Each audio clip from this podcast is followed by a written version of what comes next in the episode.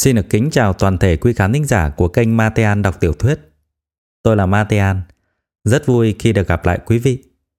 Trong ngày hôm nay, tôi xin hân hạnh gửi tới quý khán thính giả tiểu thuyết trinh thám Đứa trẻ hư phần 1 của tác giả Tử Kim Trần. Để ủng hộ kênh, quý vị có thể để lại bình luận cũng như chia sẻ các video mà quý vị yêu thích hoặc có thể ủng hộ tài chính trực tiếp về các địa chỉ đã được ghi ở phần mô tả.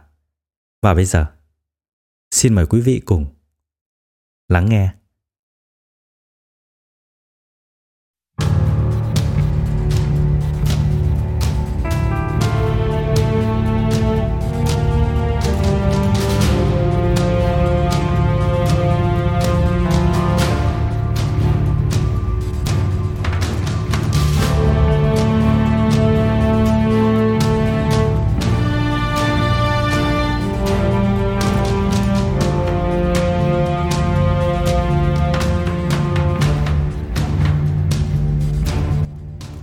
Chu Triều Dương. Cậu học sinh có thành tích học tập xuất sắc nhất toàn trường cấp 2 Còn Phổ Phổ và Đinh Hạo Bỏ trốn khỏi cô nhi viện Và đến tìm cậu để ở nhờ. Ba đứa trẻ tình cờ Quay được đoạn video Trương Đông Thăng Giết bố mẹ vợ anh ta Và tiến hành tống tiền. Chu Triều Dương vô tình ngộ sát đứa em gái Cùng cha khác mẹ. Lúc đó, chỉ có Phổ Phổ và Đinh Hạo chứng kiến. Bà mẹ kế nghi ngờ cậu là hung thủ Nên đã tìm mọi cách để trả thù cậu. Cảnh sát hoàn toàn không nghi ngờ gì Chu Triều Dương Nhưng vẫn luôn tìm kiếm tung tích của kẻ giết chết Chu Tinh Tinh Và đã dần điều tra được một số manh mối Liệu Chu Triều Dương sẽ xử trí ra sao? Mối quan hệ giữa ba đứa trẻ và Trương Đông Thăng sẽ diễn biến như thế nào? Liệu Trương Đông Thăng có thể thuận lợi thực hiện kế hoạch của anh ta? Số phận của ba đứa trẻ sẽ ra sao? Và sau cùng, mọi hành vi của Chu Triều Dương có bị phát giác hay không? Cậu sẽ có một cuộc sống hoàn toàn mới hay phải chịu sự trừng phạt của pháp luật.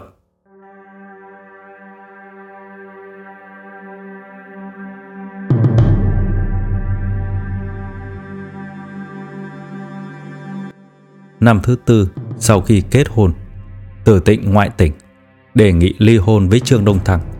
Trương Đông Thăng ở rể, trước khi cưới đã làm giấy chứng minh tài sản. Nếu ly hôn, gần như là ra đi tay trắng. Sau khi suy nghĩ kỹ lưỡng, anh ta quyết định làm vài việc để thay đổi kết cục này. Sau khi lên kế hoạch gần một năm, anh ta giả vờ đưa bố mẹ vợ đi du lịch, đi lên ngắm cảnh núi ở vùng ngoại ô thành phố, rồi đột ngột đẩy ngã hai người từ trên núi xuống mất mạng. Đây là kế hoạch phạm tội hoàn mỹ mà anh ta đã dày công giàn dựng. Nào ngờ, màn biểu diễn này lại bị ba học sinh đang nô đùa ở gần đó vô tình dùng máy ảnh quay lại. Anh ta càng không thể nào biết được rằng ba đứa trẻ này không hề lương thiện một chút nào.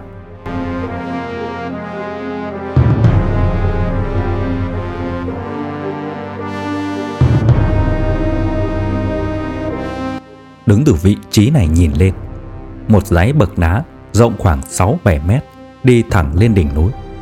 Dọc bên đường là dãy tường thành nặng nề to bản. Nghe nói được xây dựng từ nhà Nam Minh, vốn dĩ rất cao. Trải qua nhiều năm mưa gió gột rửa, phần lớn đã bị hủy hoại.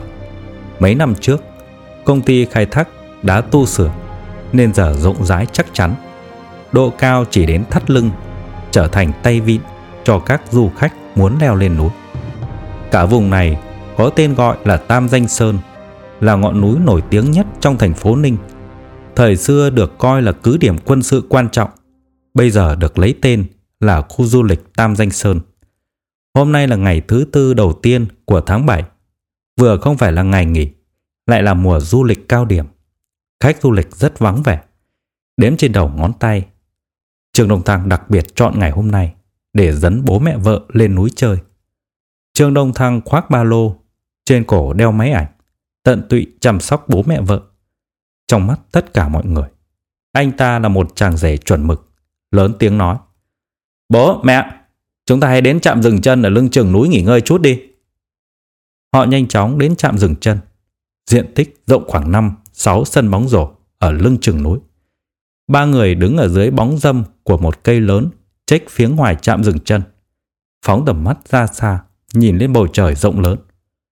Bố mẹ vợ hít thở bầu không khí trong lành, rõ ràng rất hài lòng đối với chuyến du lịch ngày hôm nay. Ai, từ lâu tôi muốn đến Tam Danh Sơn rồi. Lần trước tôi nghe người ta nói vào đợt nghỉ lễ ở đây đông người lắm. Chen lễ không nổi. May mà Đông Thăng làm giáo viên, có đợt nghỉ hè. Đến đây chơi không cần phải vào đúng ngày lễ. Nhìn kìa, hôm nay ở đây chẳng có ai cả. Trương Đông Thăng nhìn xung quanh một lượt. Hôm nay là ngày làm việc, rất vắng khách. Cả trạm rừng chỉ có ba người bọn họ đang đứng. Ở mấy cửa hàng bán đồ lưu niệm phía sau trạm thì có lẻ tẻ vài vị du khách đang ăn và hóng mát. Cách bọn họ chừng 30 mét có một tròi nghỉ. Lúc này có ba đứa trẻ, có vẻ như là học sinh cấp 2 đang nô đùa ở đó. Không ai chú ý đến bọn họ cả. Trương Đồng Thằng đặt ba lô xuống đất, lấy ra hai bình nước, đưa cho hai người. Sau đó nói, bố mẹ hãy uống chút nước đi. Ở đây cảnh khá đẹp. Bố mẹ cùng đứng chụp một tấm ảnh nhé. Vợ chồng ông Láo nghe lời đề nghị của con rể. Đứng dậy, giơ hai ngón tay hình chữ V. Trương Đông Thăng cầm máy ảnh chụp một kiểu, rồi đặt máy xuống, chỉ về phía trước nói. Phía sau bố mẹ có một dãy tường chặn mất không gian. Hay là bố mẹ ngồi lên bờ bức tường, còn đổi hướng khác, chụp phong cảnh bầu trời. Như vậy bức ảnh sẽ đẹp hơn. Ông lão thấy hơi phiền phức nói. Cứ thế mà chụp là được rồi. Bố cũng không thích chụp ảnh lắm. Ngoài miệng nói như vậy, nhưng ông không nỡ làm trái lại tấm chân tình của con rể. Nhìn thấy bộ dạng hào hứng của vợ, ông vẫn nghe lời, đi đến bức tường ở phía sau mấy mét. Độ cao của bức tường gần đến thắt lưng, nhưng rất rộng. Hầu hết khách du lịch đều thích ngồi lên trên đó để chụp ảnh. Ông lão giơ hai tay ra, nhảy bật lên ngồi lên trên. Bà lão cũng ngồi lên theo, khoác tay ông. Trương Đồng Thăng mỉm cười, nhìn hai người. Lấy máy ảnh ra chụp mấy kiểu, rồi đặt xuống. Đi về phía hai ông bà, cười nói. Bố mẹ ngồi xích gần nhau thêm nữa, thân mật thêm chút nữa. Ông lão ngại ngùng nói qua loa. Cứ thế mà chụp là được rồi. Bà lão tươi cười, làm theo lời của con rể. Khoác tay ông lão chặt thêm chút nữa. Vào thời khắc cuối cùng, Trường đông Thằng một lần nữa quét ánh mắt xung quanh một lượt. Trên trạm dừng chân không có ai khác nữa. Ở đằng xa, mấy vị khách không ai nhìn bọn họ. Trên tròi nghỉ cách 30 mét, ba đứa trẻ cũng đang nô đùa cùng nhau. Kế hoạch được chuẩn bị gần một năm qua. Chính là lúc này. Anh ta vừa cười vừa nói, giơ tay ra giúp hai ông bà chỉnh lại tư thế. Rồi đột nhiên, hai tay anh ta túm lấy đôi chân của cả hai người, dồn hết toàn bộ sức lực nâng lên, vừa kéo vừa đẩy. Trong khoảnh khắc, ông lão và bà lão như hai con rối gỗ bị lật nhào ra bên ngoài bức tường, kèm theo tiếng la thảm thiết kéo dài mãi. Ngay sau đó, đã trở thành hồi âm từ xa vọng lại. Trường Lục Thăng ngẩn người mấy giây, vội vàng nhòi người ra phía ngoài bức tường và nhìn xuống dưới, miệng đỡ đấn hét to. Ờ, bố, mẹ, bố mẹ! Không có bất kỳ âm thanh nào trả lời anh ta. Với độ cao này, chắc chắn họ đã mất mạng rồi. Anh ta vội vàng quay đầu, chạy về phía những cửa hàng trong khu du lịch ở đằng xa. Lúc này, những người ở xa nghe thấy động tĩnh, vội vàng chạy tới, hỏi đã xảy ra chuyện gì. Anh ta tỏ ra bộ dạng kinh hoàng thất sắc, kêu cứu thảm thiết. Mau cứu người, mau cứu người đi, bố mẹ tôi rơi xuống dưới rồi. Khoảnh khắc này, không ai có thể ngờ được đây không phải là sự cố, mà là mưu sát. Trong lòng Trương Đông Thăng nở một nụ cười khẩy độc ác. Anh ta đã chuẩn bị gần một năm trời cho động tác xảy ra trong một giây của ngày hôm nay. Đây mới là phạm tội một cách hoàn mỹ. Bất cứ cách thức giết người ly kỳ cổ quái nào cũng phải mờ nhạt trước sự cố ngoài mong muốn thế này. Hàng năm, trong hàng nghìn hàng vạn sự cố, có thể có một số vụ không phải là sự cố, mà là mưu sát. Chỉ có điều mọi người vĩnh viễn không thể nào biết được chân tướng thật sự mà thôi.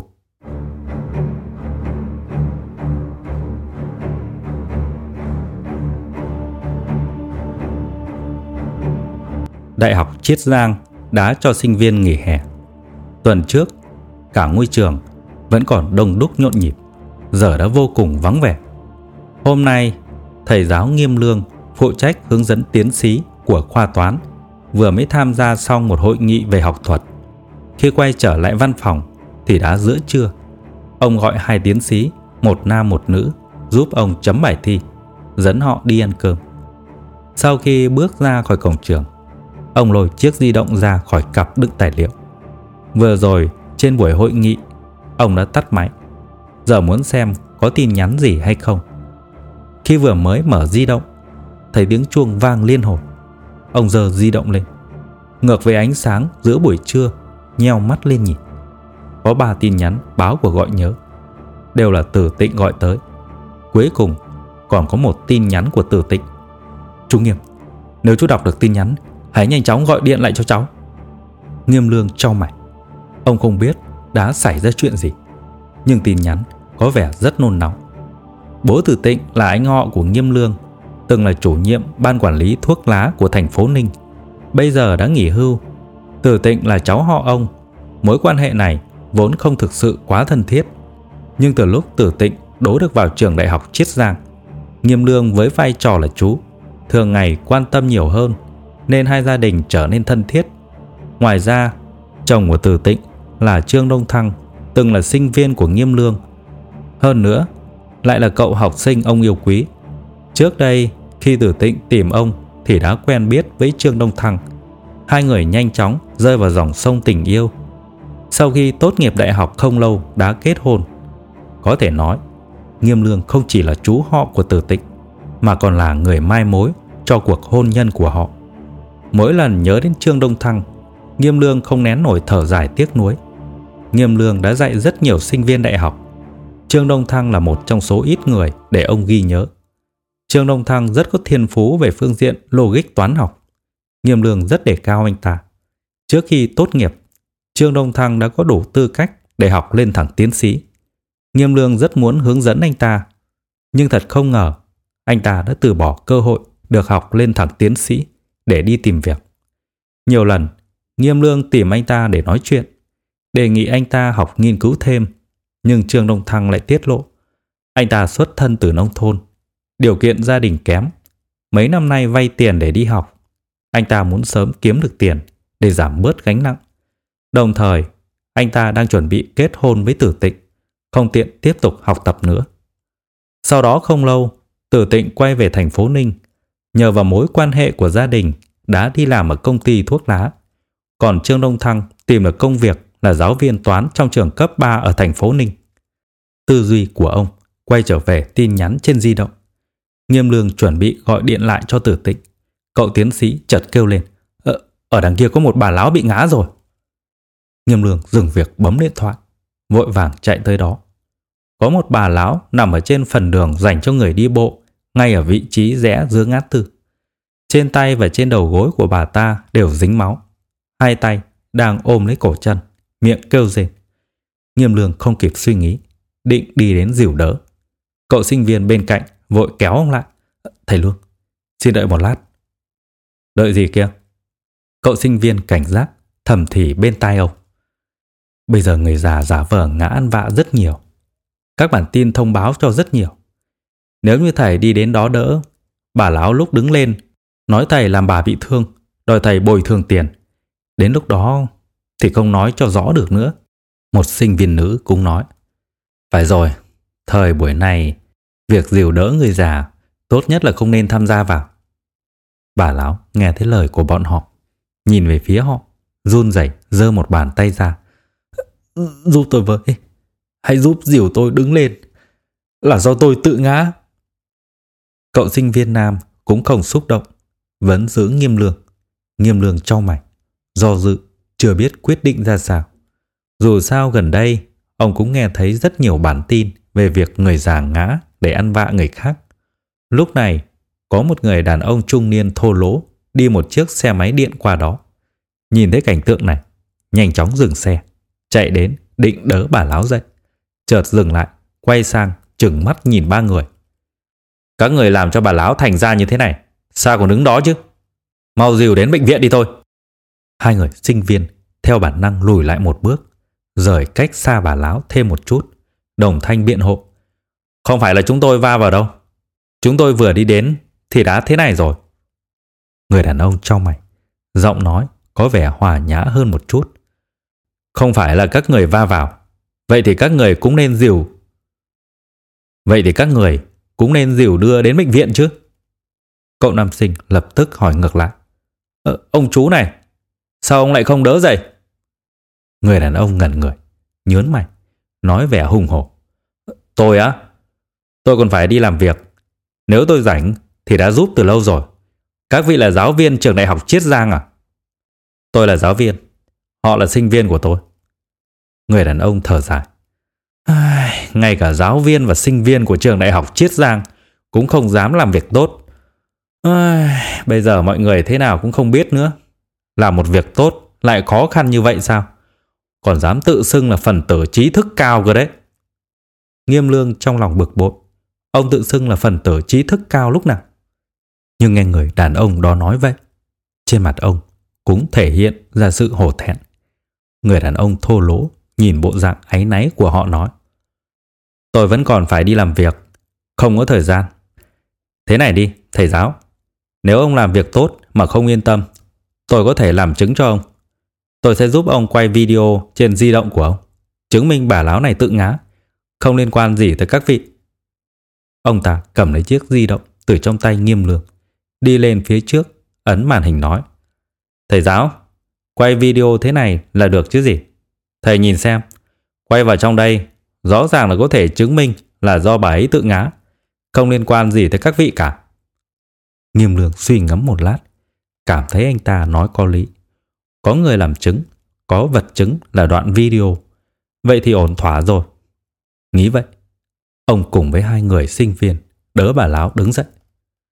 Cảm ơn, thật sự cảm ơn các vị quá. Các vị đều là người tốt.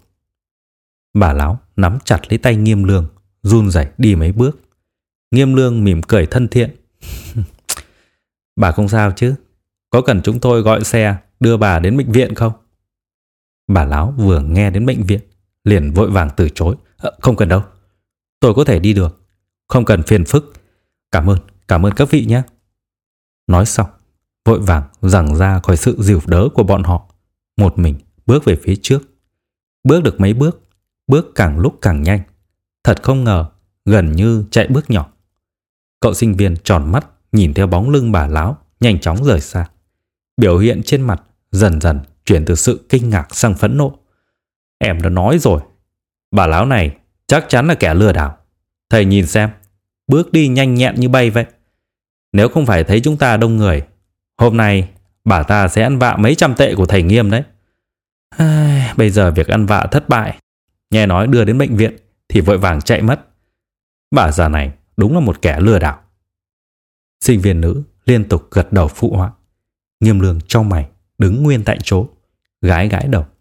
Trong lòng có cảm giác gì đó kỳ lạ, nói vẻ khó hiểu. Nhưng tôi cứ cảm thấy đã xảy ra chuyện gì đó rồi. Ông đặt tay lên chán. Một giây sau, ông chợt kêu lên. À, không đúng, di động của tôi đâu? Di động của tôi đâu rồi? Ông quay đầu nhìn xung quanh. Người đàn ông trung niên thô lỗ giúp quay video đã biến mất tầm mất ra. Còn bà láo đó, từ xa đã ngồi lên một chiếc xe máy điện, chạy nhanh như bay. Thế là không có cách nào gọi điện lại cho tử tịnh được nữa.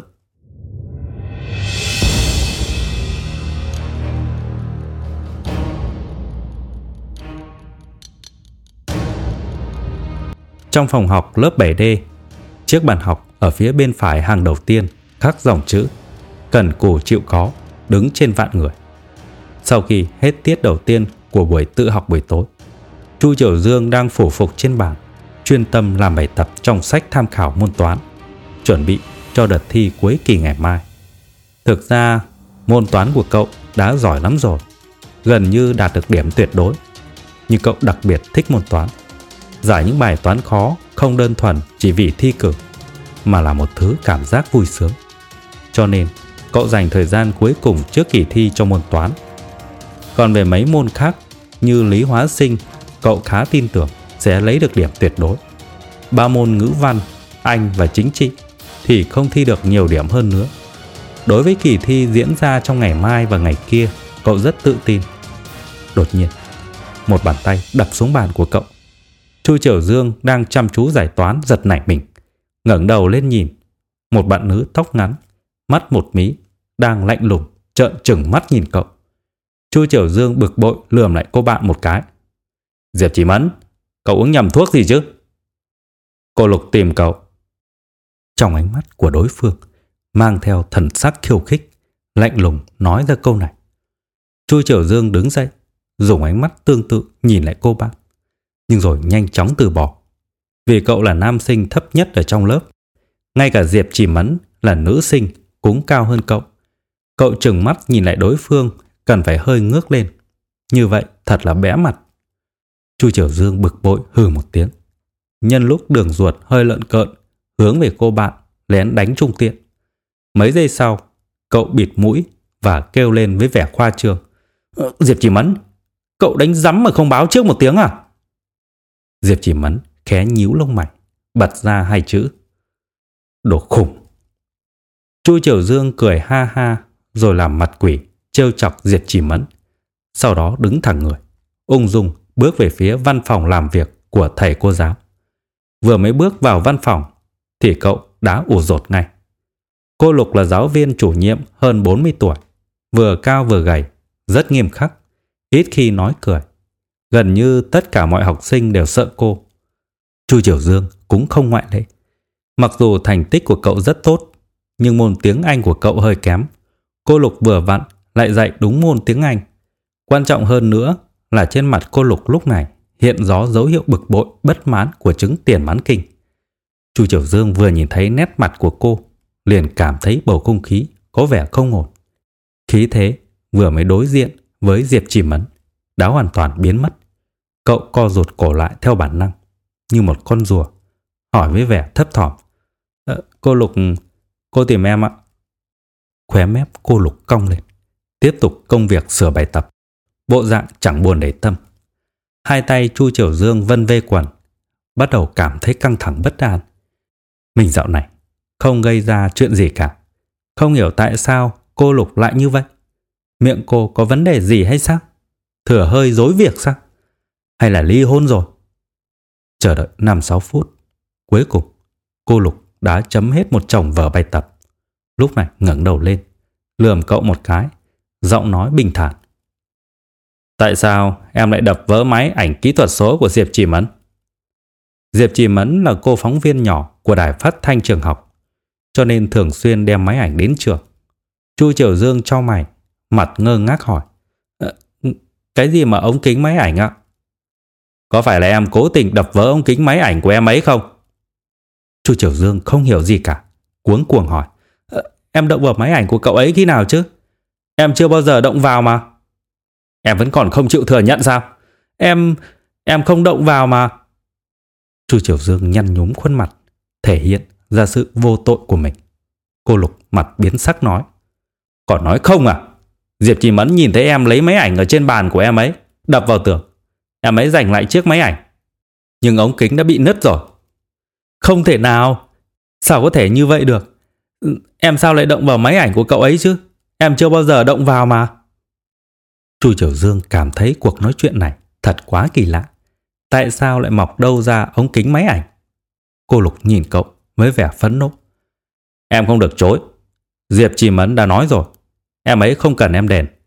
Em ấy rộng lượng như vậy mà em vẫn cứ nói dối.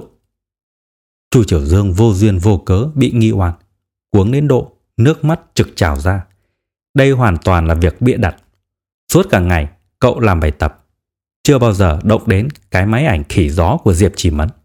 Chuyện này là như thế nào chứ? Cô Lục nhìn cậu một lúc, sắc mặt dần mềm mỏng hơn. Em quay về tự ôn bài đi. Ngày mai và ngày kia thi cuối kỳ. Sự việc này tạm thời dừng ở đây. Sau này em đừng có đụng vào đồ của những bạn khác nữa. Chu Triều Dương vẫn còn muốn minh oan cho mình, nhưng rồi lại từ bỏ. Vô duyên vô cớ xảy ra việc này, cậu hoàn toàn không hiểu ra sao cả. Tranh luận với cô Lục thì có tác dụng gì chứ? Chỉ có thể quay về hỏi con bé Diệp Chỉ Mẫn.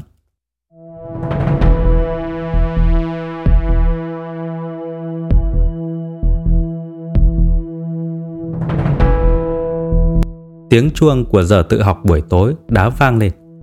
Chu Triều Dương quay về phòng học, Hàn học, trừng mắt nhìn Diệp Chỉ Mẫn. Trên khóe miệng cô bạn hiện lên nụ cười khinh miệt, Rồi cúi đầu đọc sách. Chu Triều Dương bất lực, Ngồi trở lại vị trí bàn học đầu tiên. Cô bạn cùng bàn thấy bạn trở về. Lén lấy bút, Hích vào khuỷu tay cậu một cái. Cậu vừa mới quay đầu sang, Cô bạn hạ giọng nói, Đừng quay sang, Để cho bọn họ nhìn thấy. Mình nói với cậu một việc. Chu Triều Dương cúi đầu Nhìn cuốn sách tham khảo, Hỏi nhỏ. Chuyện gì vậy? Cô bạn vẫn giữ nguyên tư thế, cúi xuống, Nhìn vào cuốn sách của mình, Lén lút nói. Có phải là cậu bị cô Lục gọi đến, Hỏi cậu về chiếc máy ảnh của Diệp Chỉ Mẫn phải không? Đúng vậy. Ừ Cậu bị bọn họ nghi oan rồi. Tối nay, khi mình ăn xong, Quay trở lại trường học, Nhìn thấy Diệp Chỉ Mẫn và lớp trưởng Đang cầm máy ảnh. Nói là rơi xuống đất làm nứt ống kính rồi. Sau đó mình nghe thấy Bọn họ nói chuẩn bị nói với cô Lục Đổ oan cho cậu làm hỏng. Chu Triều Dương kinh ngạc trợn trừng mắt. À, Thế mà cũng được à? Mình biết ngay mà. Chính bọn họ giản dựng để hãm hại mình. Cả ngày hôm nay mình làm bài tập Đâu có đụng đến cái máy ảnh khỉ gió của nó chứ. Đúng là đồ cầm thú. Tàn học Mình sẽ tìm cô Lục để nói cho rõ.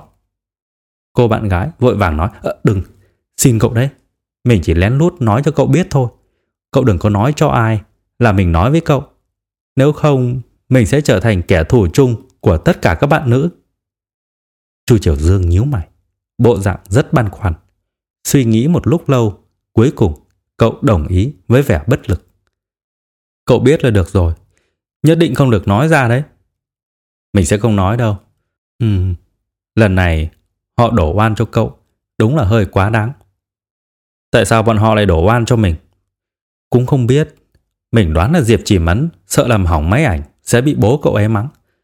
Bố cậu ấy là đội trưởng của đồn công an, Lúc trước từng đi lính, Quản lý cậu ấy rất nghiêm khắc. Cậu ấy chỉ cần xảy ra chút sai sót Là sẽ bị đánh. Cậu ấy nói, Bạn học làm vỡ Thì bố cậu ấy sẽ không mắng cậu ấy nữa.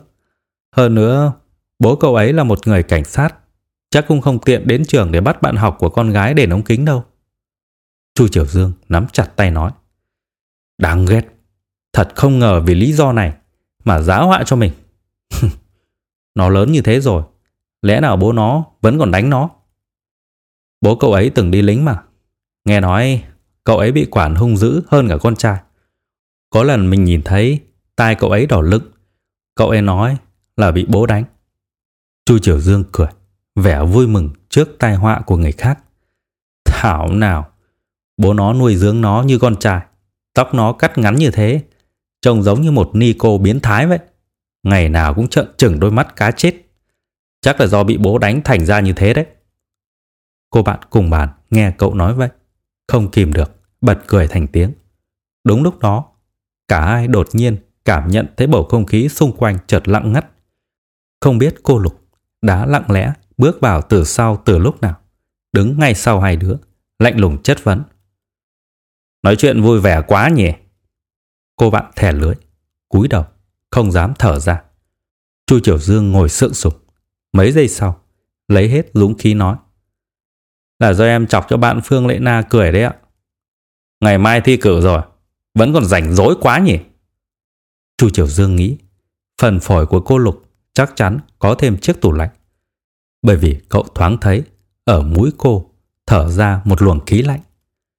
Chờ đến lúc tan học, Chu Triều Dương vào nhà vệ sinh, đi đến lavabo bên ngoài nhà vệ sinh, thì nhìn thấy Diệp Chỉ Mẫn đang rửa cốc đựng trà. Cậu đập mạnh vào bồn rửa hét lên. Sao mày lại đổ oan cho tao? Diệp Chỉ Mẫn nhìn cậu một lúc, cười khẩy, không trả lời. Tiếp tục cúi đầu rửa cốc trà. Đổ tiện nhân. Chu Triều Dương chửi một câu, đang định bước vào trong nhà vệ sinh. Đột nhiên, Diệp Chỉ Mẫn bật khóc. Chu Triều Dương nhìn cô bạn đầy kinh ngạc, không sao hiểu nổi. Mới chỉ chửi nó một câu mà nó đã khóc rồi sao? Điều khiến cậu càng kinh ngạc hơn là ngay sau đó, Diệp chỉ mẫn cầm cốc trà, dội nguyên cả cốc nước lên đầu cô ta. Sau đó, quay người, vừa chạy vừa khóc. Chu Triều Dương không biết xảy ra chuyện gì, thấp thỏm đi vệ sinh xong, bước về phía lớp học.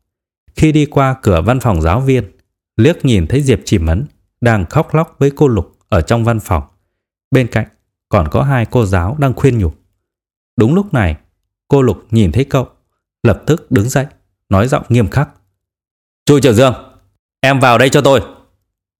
Chu Triều Dương dùng mình một cái, nhìn thấy ánh mắt nổi giận bừng bừng của cô Lục, đành lo lắng bước vào trong văn phòng. Em hất cả cốc nước vào đầu Diệp Chỉ Mẫn, sao em có thể cư xử như vậy được chứ? Chu Triều Dương mở to mắt, à, gì cơ à? Em, em không hề, rõ ràng là cậu ấy tự hất vào mà. Khoảnh khắc này, cuối cùng Chu Triều Dương cũng hiểu ra chuyện gì. Nhưng bây giờ mặc cho cậu phản bác như thế nào, rõ ràng cũng đã trở nên vô ích. Diệp Chỉ Mẫn khóc thảm thiết như vậy, đầu tóc ướt nhẹp. Hơn nữa, vừa mới mách tội cậu. Tất cả giáo viên đương nhiên tin rằng Chu Triều Dương vì căm hận cho nên mới hất nước vào cậu ta. Ngày mai, hãy mời mẹ của em đến đây. Chu Triều Dương chợt co giật khuôn mặt. Em... Thực sự không phải em hất đâu. Cậu ấy tự mình làm ướt đấy. Em... Ngày mai em còn phải thi. Thái độ của cô Lục vô cùng kiên quyết. Không được chối. Em thế này không cần thi nữa. Em... Em thực sự không hất nước vào cậu ấy. Thực sự là chính cậu ấy tự làm mà. Em vẫn còn muốn chối phải không? Tôi chưa bao giờ thấy một học sinh nào giống như em. Thành tích tốt, không có nghĩa là phẩm chất đạo đức tốt. Ngày mai nhất định phải mời mẹ em đến. Nếu không, em không cần đến trường nữa. Móng tay Chu Triều Dương ấn sâu vào trong thịt. Hai bên quay hàm run rẩy. Chưa bao giờ có ngày nào tồi tệ đến như thế này. Sau khi chuông vào lớp vang lên, cô Lục bảo Diệp Chỉ Mẫn quay trở về lớp ôn bài, dịu giọng an ủi cậu ta mấy câu, để cậu ta giữ được tâm lý ổn định, chớ nên ảnh hưởng tới kỳ thi ngày mai. Đợi sau khi Diệp Chỉ Mẫn đi khỏi, cô Lục nhìn Chu Triều Dương một cái, tiếp đó lại nói giọng nhẹ nhàng hơn. Ừm, mẹ em đã nói với cô tình hình gia đình em. Sau khi bố mẹ em ly hôn, bố em không để ý nhiều đến em. Mẹ em làm việc ở khu du lịch, thường ngày không ở nhà. Mẹ em nói phần lớn thời gian em ở nhà một mình, nhờ giáo viên chúng tôi quản giáo em. Nhưng tại sao em lại gây ra sự việc như thế này chứ? Chu Triều Dương nói giọng nghẹn ngào. Không có, em thực sự không làm như vậy. Cô Lục trong mày quắc mắt, lạnh lùng nhìn cậu. Thật không ngờ em vẫn cứ chối. Mấy hôm trước, em còn đánh Diệp Chỉ Mẫn. Không phải đâu ạ. Lần đó cũng là cậu ấy đổ oan cho em. Cô Lục hít thở một hơi thật sâu. Như thể cô đã hoàn toàn từ bỏ hy vọng đối với cậu học sinh đang đứng trước mặt đây. Nếu em cứ tiếp tục như thế này, chắc chắn là không được rồi. Ngày mai, em hãy nói mẹ em đến trường. Tôi cần phải nói chuyện với mẹ em. Mẹ à, mẹ em ngày mai phải đi làm. Dù xin nghỉ cũng phải đến. Buổi tư học tối nay, em không cần học tiếp nữa. Về nhà gọi điện thoại cho mẹ em. Bảo mẹ em ngày mai đến trường. Nếu không đến, thì mai em cũng không cần đến đi thi nữa. Chu Triều Dương mím môi, đứng im không nhúc nhích. Cô Lục kéo cánh tay cậu, như muốn dắt cậu ra khỏi văn phòng. Đi đi, bây giờ em về luôn đi. Khi sắp bị kéo đến cửa, Chu Triều Dương không thể kiềm chế được nữa. Em xin lỗi, em sai rồi. Em sau này sẽ không bao giờ làm như vậy nữa. Cô Lục, cô để ngày mai em thi xong đi. Ờ, cô ấy để em được thi ngày mai. Em thực sự sai rồi. Em không nên bắt nạt Diệp Chỉ Mẫn. Em thực sự sai rồi. Hai cô giáo khác ở trong văn phòng thường ngày rất quý mến Chu Triều Dương cũng đến nói đỡ cho cậu. Cô Lục, thôi bỏ đi. Em ấy đã nhận lỗi rồi. Bảo em ấy viết bản kiểm điểm nên để cho em ấy được dự thi. Cô Lục hít thở thật sâu. Cuối cùng, dưới sự khuyên nhủ của hai người đồng nghiệp, rồi lại thấy thái độ khóc lóc thảm thiết nhận lỗi của Chu Triều Dương. Bảo cậu ngồi ở văn phòng viết bản kiểm điểm, rồi cho cậu trở về lớp học. Sau khi trở về, cậu luôn cúi đầu. Cô bạn ngồi cùng bàn lén hỏi xem đã xảy ra chuyện gì. Cậu chỉ lắc đầu không nói gì. Cho đến khi kết thúc buổi tư học buổi tối, cậu mệt mỏi thu dọn cặp sách để trở về nhà. Vừa bước ra khỏi lớp học, vừa vặn lại gặp Diệp Chỉ Mẫn. Cô bạn cười khẩy nói. Ai bảo mày luôn thi tốt thế? Làm cho tao cứ bị bố tao chửi. Tao muốn cho mày phải khó chịu đấy. Để ngày mai mày không làm bài tốt được. Xem xem lần này mày còn có thể thi đứng thứ nhất được hay không? Chu Triều Dương kinh ngạc. Giờ cậu mới hiểu rõ động cơ vì sao Diệp Chỉ Mẫn lại liên tục diễn kịch đổ oan cho cậu trước mặt cô giáo. Không ngờ là vì đố kỵ điểm thi của cậu nên mới giản dựng đủ mọi cách để hãm hại cậu. Cậu ngước nhìn cô bạn bằng đôi mắt vô cùng phẫn nộ. Nhưng ngay sau đó lại cúi xuống, không nói gì cả. Lặng lẽ khoác ba lô bước đi. Cậu hy vọng học kỳ này nhanh chóng kết thúc.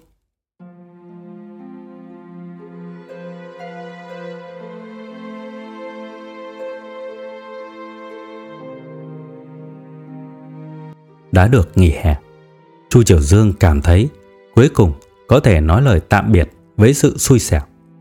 Đây là căn hộ chung cư kiểu cũ từ những năm 90, diện tích 60 mét vuông, hai phòng ngủ, một phòng khách. Dưới nền nhà là tấm thảm nhựa thịnh hành năm đó. Tường quét vôi, rất nhiều chỗ đã đen bóng, lộ rõ vết hàn thời gian. Trong căn phòng phía tay phải có chiếc quạt treo bằng sắt ở trên đầu đang quay. Tốc độ quay vừa phải. Chu Triều Dương cởi trần, chỉ mặc chiếc quần đùi nằm trên chiếc chiếu trải dưới đất. Tay cầm một cuốn sách khoảng 50-60 trang in ấn cầu thả. Phía ngoài bìa có mấy chữ lớn. Bí quyết tăng chiều cao. Đây là một quảng cáo cậu đọc được trên tờ tạp chí nào đó. Chuyển khoản cho đối phương 20 tệ. Quả nhiên được gửi đến cuốn bí quyết này. Trong cuốn sách bí quyết này, viết đủ cách thức để có thể cao lớn. Cậu dùng bút khoanh từng ô tròn vào những chỗ trọng điểm. Ngoài ra, có một điều khiến cậu đặc biệt coi trọng. Muốn cao lớn thì không được uống nước ngọt có ga. Nước ngọt có ga sẽ ảnh hưởng tới sự hấp thụ canxi. Xem ra sau này không được uống coca nữa rồi. Cậu đánh dấu hình ngôi sao vào phần mục này để tăng thêm sự chú ý. Đúng lúc cậu đang đọc rất say sưa, bên ngoài chợt vang lên những tiếng gõ cửa rất dồn dập. Cậu nhét cuốn sách vào giá sách, đứng dậy, mở cánh cổng sắt. Ở ngoài cánh cửa chống trộm kiểu cũ có hai đứa trẻ, một trai một gái đang đứng. Độ tuổi tương tự như cậu. Đứa con trai cao khoảng 1m65, cao hơn cậu một cái đầu. Đứa con gái thì thấp hơn cậu một chút. Nét mặt hai đứa có vẻ rất kinh hãi. Cậu hỏi với vẻ nghi ngại. Ờ, các cậu tìm ai? Đứa con trai mắt sáng rực, kích động chỉ thẳng vào cậu ta. Chu Triều Dương, quả nhiên cậu vẫn sống ở đây. Có còn nhận ra mình nữa không? Chu Triều Dương nhìn cậu ta Mấy giây sau liền buột miệng ờ, Cậu... đình Hạo Cậu... Sao cậu lại ở đây? Đến nhờ vả cậu đây Đừng nói nữa Mau mở cửa ra Sau khi mở cửa ra Đinh Hạo dắt bé gái ở phía sau Bước nhanh vào phòng Vội vàng đóng cửa lại Hỏi gấp Có nước không? Khát chết mất Chu Triều Dương rót nước cho hai người Đinh Hạo uống ở ngực Bé gái thì hơi nghiêng đầu, uống rất thong thả. Trên mặt cô bé đó, từ đầu đến cuối, không lộ ra biểu cảm gì. Giống như được đúc từ tảng băng vậy. Chu Triều Dương chỉ vào bé gái. Em này là... Phổ phổ. Cậu gọi là phổ phổ được rồi. Nó là em kết nghĩa của tớ. Phổ phổ, đây là cậu bạn Chu Triều Dương anh vẫn hay kể với em. Hồi học tiểu học, bọn anh là đôi bạn thân thiết nhất đấy. Từ bắt đầu vào năm lớp 4 đến bây giờ đã 4 năm rồi chưa gặp Phổ phổ mặt lạnh tanh Gật đầu với cậu Coi như chào hỏi Chào anh Do có mặt con gái Chu Triều Dương chỉ mặc mỗi chiếc quần đùi Có vẻ không phù hợp lắm Cậu mặc thêm chiếc áo cộc tay Dẫn họ vào phòng mình ngồi nói Hạo tử Mấy năm không gặp Sao cậu có thể cao như vậy chứ Đinh Hạo gái đầu Tỏ vẻ ngại ngùng Cao à Tớ cũng không biết. Um, vừa rồi trong bộ dạng các cậu rất vội vàng. Đã xảy ra chuyện gì vậy? Đinh Hạo hất hất tay nói. Khó mà nói cho hết được. Có người muốn bắt bọn tớ đi. Bọn tớ nhảy từ trên xe xuống. Chu Triều Dương kinh ngạc hỏi. Bọn bắt cóc buôn người à? Có cần báo cảnh sát không? Không, không phải bọn bắt cóc buôn người đâu. Bọn chúng làm gì bắt trẻ em lớn như bọn tớ chứ? Mà là... Thực sự rất khó nói cho hết được. Chu Triều Dương càng cảm thấy khó hiểu. Rốt cuộc là đã xảy ra chuyện gì? Sao cậu lại quay về? Mấy năm qua, cậu đi học ở đâu? Khai giảng năm lớp 4. Thấy cô giáo nói, nhà cậu chuyển đi vùng khác. Tớ tưởng không bao giờ gặp lại cậu nữa kia. Lúc đó cậu đi vội quá. Chẳng chào tớ lấy một tiếng Bây giờ lại chuyển về rồi à Đinh Hạo thoáng thay đổi nét mặt, Nhìn phổ phổ một cái Phổ phổ như con rối gỗ, Không để ý đến cuộc nói chuyện của hai người Trên nét mặt không có chút thay đổi Chu Triều Dương càng lúc càng cảm thấy kỳ lạ Sao vậy? Đinh Hạo thở hắt ra, Hạ giọng nói Cậu thực sự không biết vì sao Tớ đi đến vùng khác à? Cậu có nói với tớ đâu, Sao tớ biết được chứ? Vì lúc đó Bố mẹ tớ bị bắt Là ý gì vậy? Đinh Hạo mím môi Bố mẹ tớ phạm tội giết người, Sau đó bị bắt, Bị xử bắn rồi Chu Triều Dương mở to mắt Dùng ánh mắt cảnh giác Nhìn hai người một lượt Đặc biệt là Đinh Hạo Có thân hình cao hơn cậu một cái đầu Khẽ hắng giọng hỏi Gì cơ? Bọn tớ... Sao bọn tớ chưa bao giờ biết được chứ? Đinh Hạo khẽ nhếch mép, lộ ra một nụ cười, mang đầy sự tự trào. Ừ, chắc là cô giáo muốn giữ bí mật, không muốn cho các cậu biết. Các cậu có một bạn học là con trai của một kẻ giết người. Cậu đừng nói như vậy. Bố mẹ cậu giết người không liên quan gì tới cậu cả. À, à bố mẹ cậu vì sao lại giết người vậy? Thực ra, cậu không muốn biết. Chỉ muốn nghĩ ra được một chút nội dung trò chuyện. Nhanh chóng nghĩ cách đuổi hai người này đi. Cậu vừa nghe thấy bố mẹ Đinh Hạo giết người, lập tức đề phòng.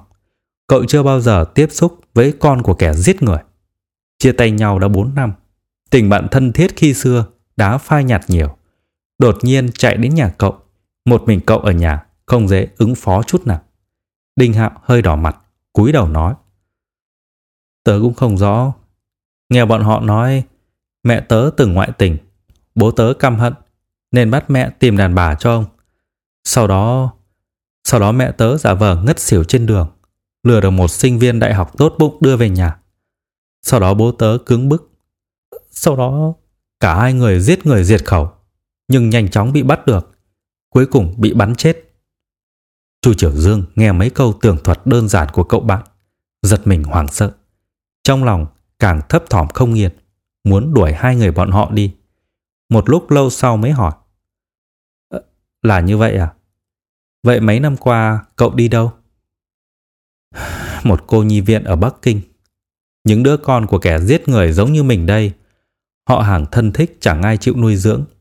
Chỉ có thể đưa đến cô nhi viện. Phổ phổ cũng giống mình. Bọn mình đều không có người giám hộ. Người giám hộ thứ nhất không còn nữa. Người giám hộ thứ hai không đồng ý nuôi dưỡng là bị đưa đến cô nhi viện. Phổ phổ ngước nhìn Chu Triều Dương một cái, rồi quay đi ngay. Bầu không khí bỗng chốc rơi vào tình trạng vô cùng sượng sục. Hai đứa đều là con của kẻ giết người. Chu Triều Dương một lần nữa kinh hoàng, sửng sốt. Cậu thực sự hối hận vì vừa rồi đã mở cửa. Nếu sớm biết như vậy, cậu phải trốn ở trong phòng, giả vờ trong nhà không có người. Bây giờ bọn họ tìm đến mình làm gì chứ? Một lúc lâu sau, Chu Triều Dương ho lên phá vỡ sự yên lặng. Phải rồi, các cậu ở Bắc Kinh sao trở về đây? Nét mặt Đinh Hạo có vẻ hơi cổ quái, biếu môi nói. Chạy trốn ra đấy. Dù sao bọn tớ không muốn ở đây nữa. Mất khoảng thời gian mấy tháng liền mới đi được từ Bắc Kinh đến Chiết Giang. Phổ phổ quê ở Giang Tô. Nó không muốn về quê. Tớ chẳng biết chỗ nào khác. Chỉ có thể quay về đây mà thôi. Tớ không dám tìm gặp họ hàng.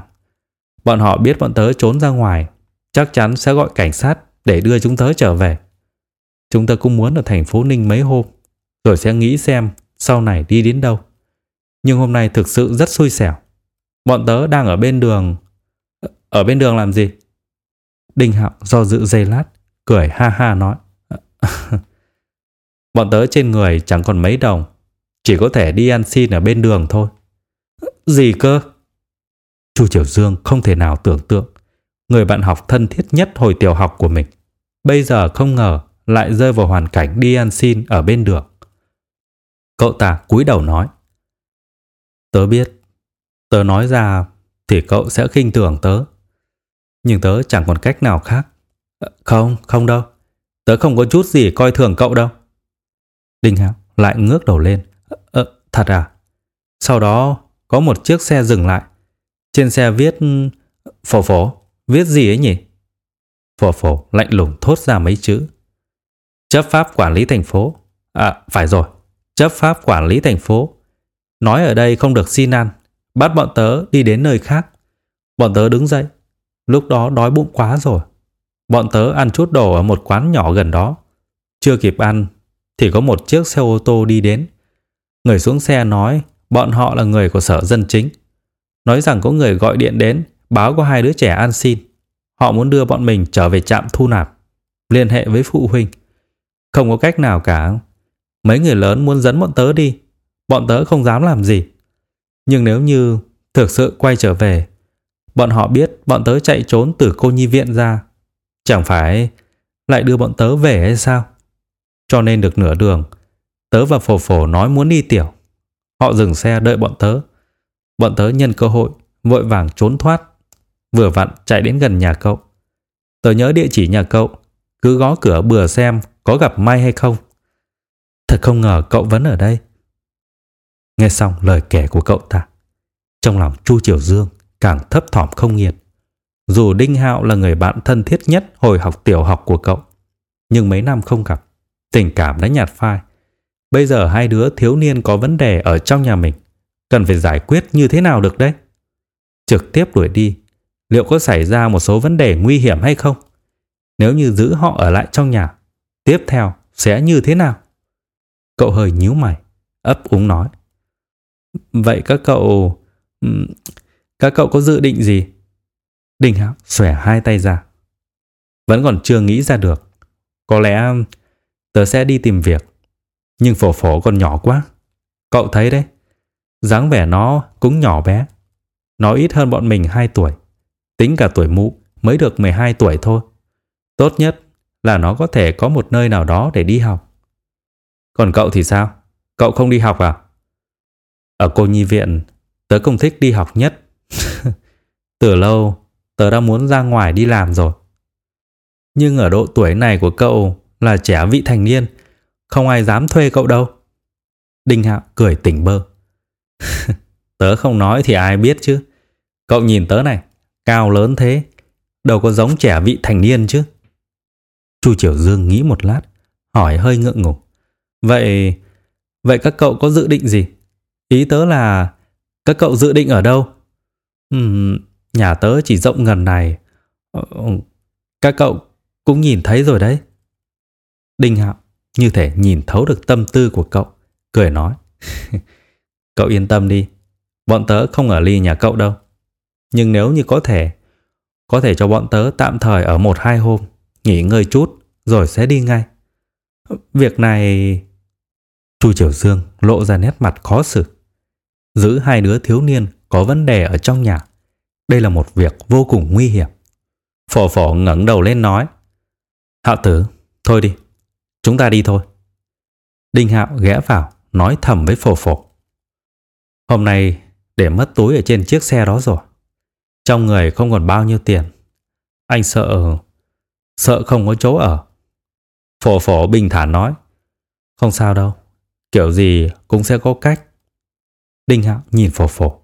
Rồi lại nhìn Chu Triều Dương. Đứng dậy cười. Được rồi. Vậy bọn mình đi trước đây. Triều Dương, tạm biệt nhé. Đợi sau khi tìm được việc, tớ sẽ lại đến thăm cậu. Chu Triều Dương cho mày, tiến hai người ra đến cửa. Đợi lần sau tớ đi làm có tiền, tớ đến mời cậu ăn KFC. Triều Dương, tạm biệt nhé. Đinh Hạo vẫy vẫy tay với cậu, quay người, dẫn theo phổ phổ. Đi được mấy bước, quay người lại nói. À, à, suýt chút nữa quên mất. Triều Dương, trong túi của tớ có một túi hồ lô bọc đường, mua ở Bắc Kinh, bọc từng viên một. Chắc chắn cậu chưa từng ăn đâu. Tớ nói là nếu như có thể gặp được cậu, những viên còn lại sẽ cho cậu thưởng thức. Phổ phổ lườm Đinh Hạo một cái. Chẳng phải túi đã bị rơi lại trên xe ô tô rồi sao? Đinh Hạo kêu lên một tiếng, sau đó sượng sùng gãi đầu, nhún vai. Vậy thì sau này có cơ hội đem đến cho cậu sao vậy? Được rồi, cậu bảo trọng nhé. Bye bye. À, này, đợi đã. Chu Triều Dương thấy cậu ta nói như vậy, trong lòng trào dâng cảm giác áy náy. Dù sao thì Đinh Hạo cũng từng là bạn tốt nhất hồi tiểu học của cậu. Hai đứa cùng nhau đi học và tan học, dính với nhau như hình với bóng suốt mấy năm liền. Thậm chí có lần Chu Triều Dương bị một học sinh lớp trên một lớp bắt nạt. Đinh Hạo còn đánh nhau giúp cậu. Kết quả là Đinh Hạo bị đánh một trận, còn bản thân cậu thì lại bỏ chạy. Sau sự việc đó, Đinh Hạo không trách móc cậu dù chỉ nửa lời. Ngược lại còn nói, nếu như cậu không chạy, thì cả hai đứa đều đã bị đánh. Một đứa bị đánh vẫn tốt hơn là cả hai cùng bị đánh. Nghĩ đến mối thâm tình năm xưa, Chu Triều Dương không nén được cảm động, nhất thời quên mất hai đứa đó là con của kẻ giết người. Lấy hết dũng khí nói. Nếu hôm nay các cậu không có nơi ở, tạm thời các cậu cứ ở nhà mình cũng được. Đinh Hạo vui mừng nói vội. À, thật sao? Ừm, phòng của mẹ tớ không tiện vào ở. Hay là phổ phổ ngủ trên giường, tớ và cậu nằm dưới đất, có được không? Đinh Hạo nhìn Chu Triều Dương rồi lại quay sang phổ phổ. Em thấy sao? Mặt phổ phổ vẫn lạnh tanh, im lặng mấy giây, lắc đầu nói. Làm phiền người khác không hay. Chu Triều Dương vội nói, thực sự không sao cả mà. Phổ phổ lại trầm mặc một lúc, cuối cùng gật đầu. Thế thì lại làm phiền anh Triều Dương rồi. Nếu như anh thay đổi ý kiến, cứ nói với bọn em. Bọn em không trách anh đâu, sẽ không ở ly nhà anh đâu. Mặt Chu Triều Dương chợt đỏ ửng.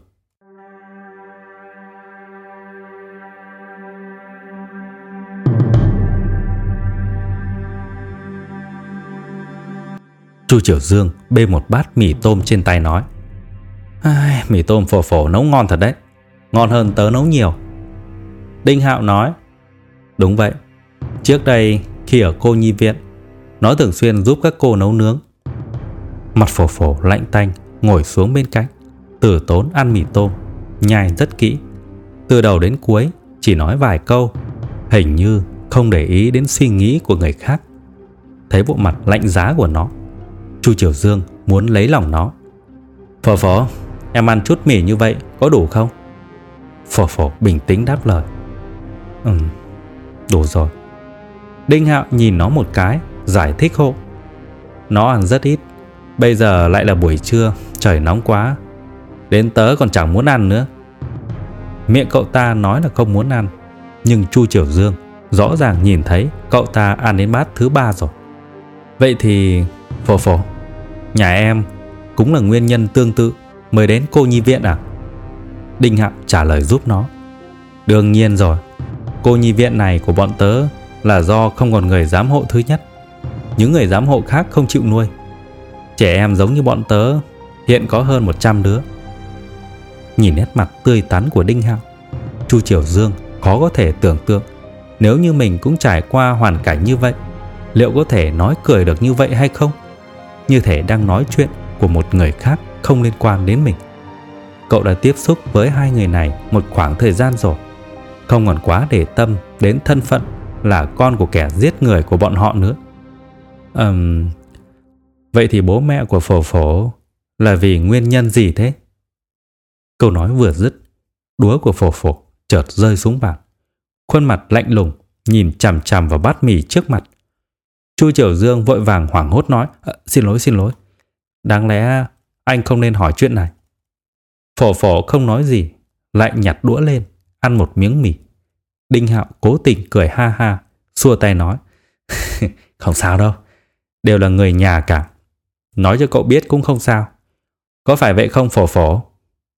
Nét mặt phổ phổ vẫn đờ đẫn, không trả lời. Đinh Hạo coi như nó đã mặc nhận, giọng trầm xuống thở dài. Bố nó giết chết mẹ nó và em trai nó. Sau đó bố nó bị bắt, bị xử tử hình. Phổ phổ chợt ngước mắt lên, chăm chú nhìn Đinh Hạo. Không, bố em không giết người. Em đã nói với anh, thật đấy, bố em không giết người. Nhưng những người giáo dưỡng nói như vậy mà. Không, bọn họ không biết. Một giờ đồng hồ trước khi bố em bị bắn, em đã gặp bố. Chính miệng bố nói cho em, muốn em tin bố, bố thực sự không giết mẹ em. Dù bố và mẹ không hợp nhau hay cãi cọ, nhưng bố rất yêu em. Vì em, bố không thể nào giết mẹ được. Chu Triều Dương hỏi với vẻ khó hiểu. Vậy thì tại sao cảnh sát lại bắt bố em? Cảnh sát không bắt nhầm người đâu. Có đấy, họ đã bắt nhầm người rồi. Họ nghi oan cho bố em. Bố em nói với em, cảnh sát không cho bố ngủ, ép cung hỏi rất nhiều ngày. Bố không có cách nào khác phải thừa nhận giết người. Nhưng bố thật sự không giết người. Lúc đó em mới 7 tuổi. Nhưng em nhớ rất rõ. Hôm đó bố nói với em, bây giờ có nói gì cũng không kịp nữa rồi. Bố chỉ hy vọng em biết rằng bố thực sự không giết mẹ. Bố mãi mãi yêu em. Cho dù bố có chết đi, cũng sẽ luôn ở bên em. Nét mặt phổ phổ hết sức nghiêm túc, nhưng nó không nhỏ lấy một nửa giọt nước mắt. Thậm chí khoang mắt cũng không ngừng đỏ. Chu Triều Dương im lặng không nói gì. Đúng lúc này, phổ phổ lại nói. Anh Triều Dương, anh có máy ảnh không? Máy ảnh... Để làm gì vậy? Bố em nói, sau này khi nào em rảnh, thì chụp ảnh của em đốt cho bố để bố nhìn thấy em đang lớn khôn. Hàng năm vào ngày dỗ bố, em đều chụp ảnh, còn viết một bức thư cho bố nữa. Tháng sau đến ngày dỗ của bố em.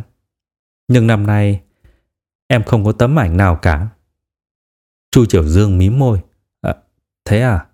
Anh không có máy ảnh. Xem ra chỉ có thể đi đến cửa hàng chụp ảnh chụp một tấm rồi. Đinh Hạo vội hỏi. Chụp ảnh mất bao nhiêu tiền? Túi sách của cậu ta đã bị rơi mất trên xe của sở dân chính rồi. Bây giờ cậu ta bắt buộc phải chuẩn bị tính toán kỹ lưỡng cho số tiền ít ỏi còn lại trên người. Chu Triều Dương cũng không chắc chắn. Có lẽ mười mấy tệ thì phải. Đinh Hạo nhíu mày sờ vào túi. Một lúc sau lại cười nói. Ờ, mười mấy tệ á? Um, ảnh thì chắc chắn phải chụp rồi. Mười mấy tệ cũng không đắt. Phổ phổ, anh có tiền đấy.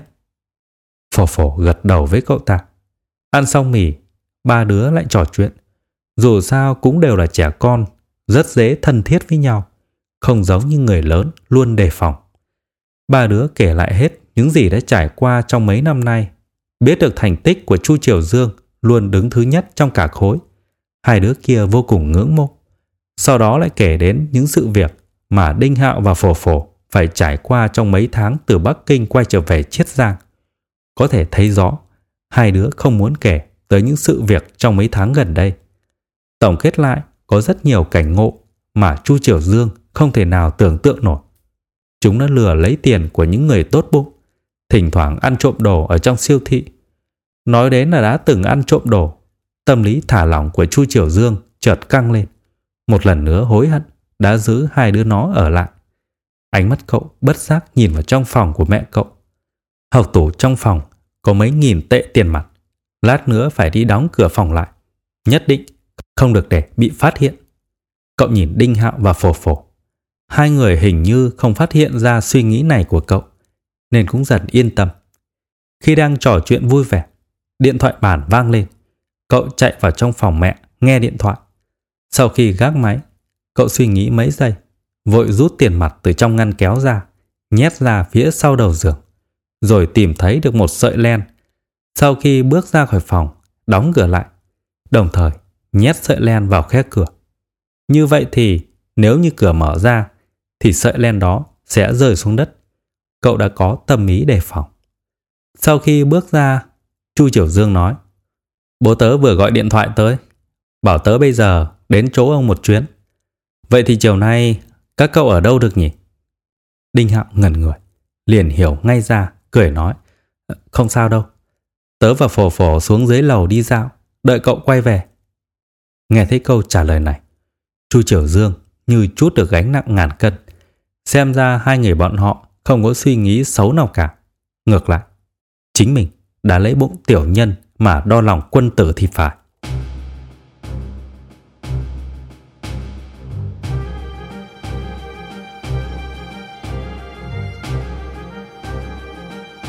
Từ khu vực hành chính nhà nước đi 5 cây số về phía đông có một khu công nghiệp. Trong đó có một loạt xưởng cá đông lạnh quy mô lớn nhỏ khác nhau. Trong khu có một nhà xưởng quy mô trung bình tên là Thủy sản Vĩnh Bình. Lúc này, trong văn phòng nghi ngút khói thuốc lá. Trên bàn đặt đầy bao thuốc. Chu Vĩnh Bình đang đánh bài với năm sáu ông chủ của các công xưởng lân cận. Sau khi ngửa bài ra, Chu Vĩnh Bình nhìn một lượt, kêu to, rồi tươi cười, lùa hết ba bốn nghìn tệ trên mặt bàn vào tay mình. Ông chủ tên Dương Căn Trường nói, Vĩnh Bình hôm nay đỏ thật đấy, ăn đậm không biết bao nhiêu ván rồi. Chu Vĩnh Bình cười ha ha, bắt đầu nháo bài. Hôm trước thua nhiều rồi mà, hôm nay cũng phải thắng lại chứ. Một ông chủ khác tên Phương Kiến Bình nói.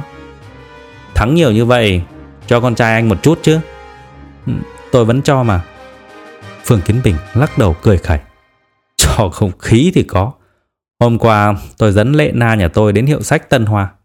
Gặp con trai anh ngồi dưới đất đọc sách. Tôi hỏi nó sao lại ngồi đọc sách ở đây. Nó nói trời nóng quá, ở hiệu sách Tân Hoa có điều hòa. Anh xem anh kìa, bố làm ông chủ lớn mà để cho con trai một mình như đứa ăn xin, phải chạy đến hiệu sách Tân Hoa để hưởng điều hòa. Chu Vĩnh Bình mặt hơi ửng đỏ, cố khống chế. Tôi vẫn đưa tiền mà. Mẹ Triều Dương khá tiết kiệm, không nỡ chi tiêu.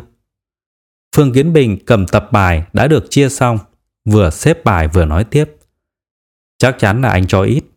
Lệ Na và con trai anh ngồi cùng bàn. Nó nói quần áo của con trai anh rất ít, mặc đi mặc lại chỉ có mấy bộ. Anh làm bố, bản thân mình mặc toàn đồ hiệu hàng nghìn vạn tệ. Vợ và con gái anh cũng ăn mặc súng xính đẹp đẽ, còn con trai thì lại giống như đứa ăn mày. Tôi nói câu này thật lòng. Con trai dù sao vẫn là con trai. Cho dù ly hôn, vẫn là con ruột của anh. Kiểu gì cũng phải chăm sóc chu đáo. Dương Căn Trường cũng nói. Đúng vậy đấy. Tôi nghe con gái của Kiến Bình nói con trai anh học giỏi nhất trường. Đúng là đứa bé giỏi giang.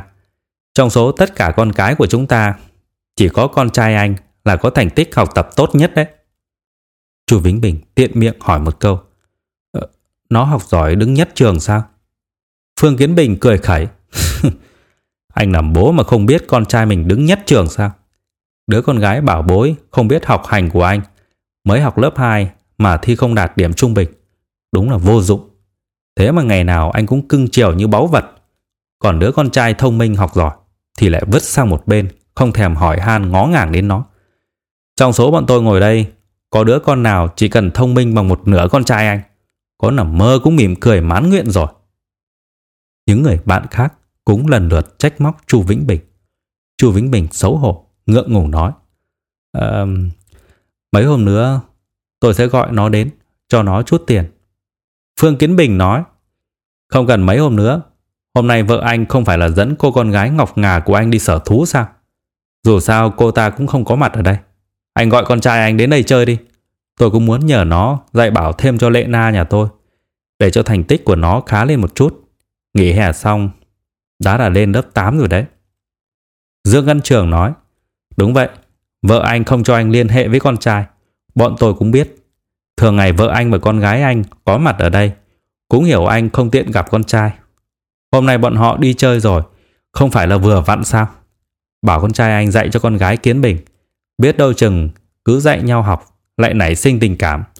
Kiến Bình tương lai lại trở thành bố vợ của con trai anh.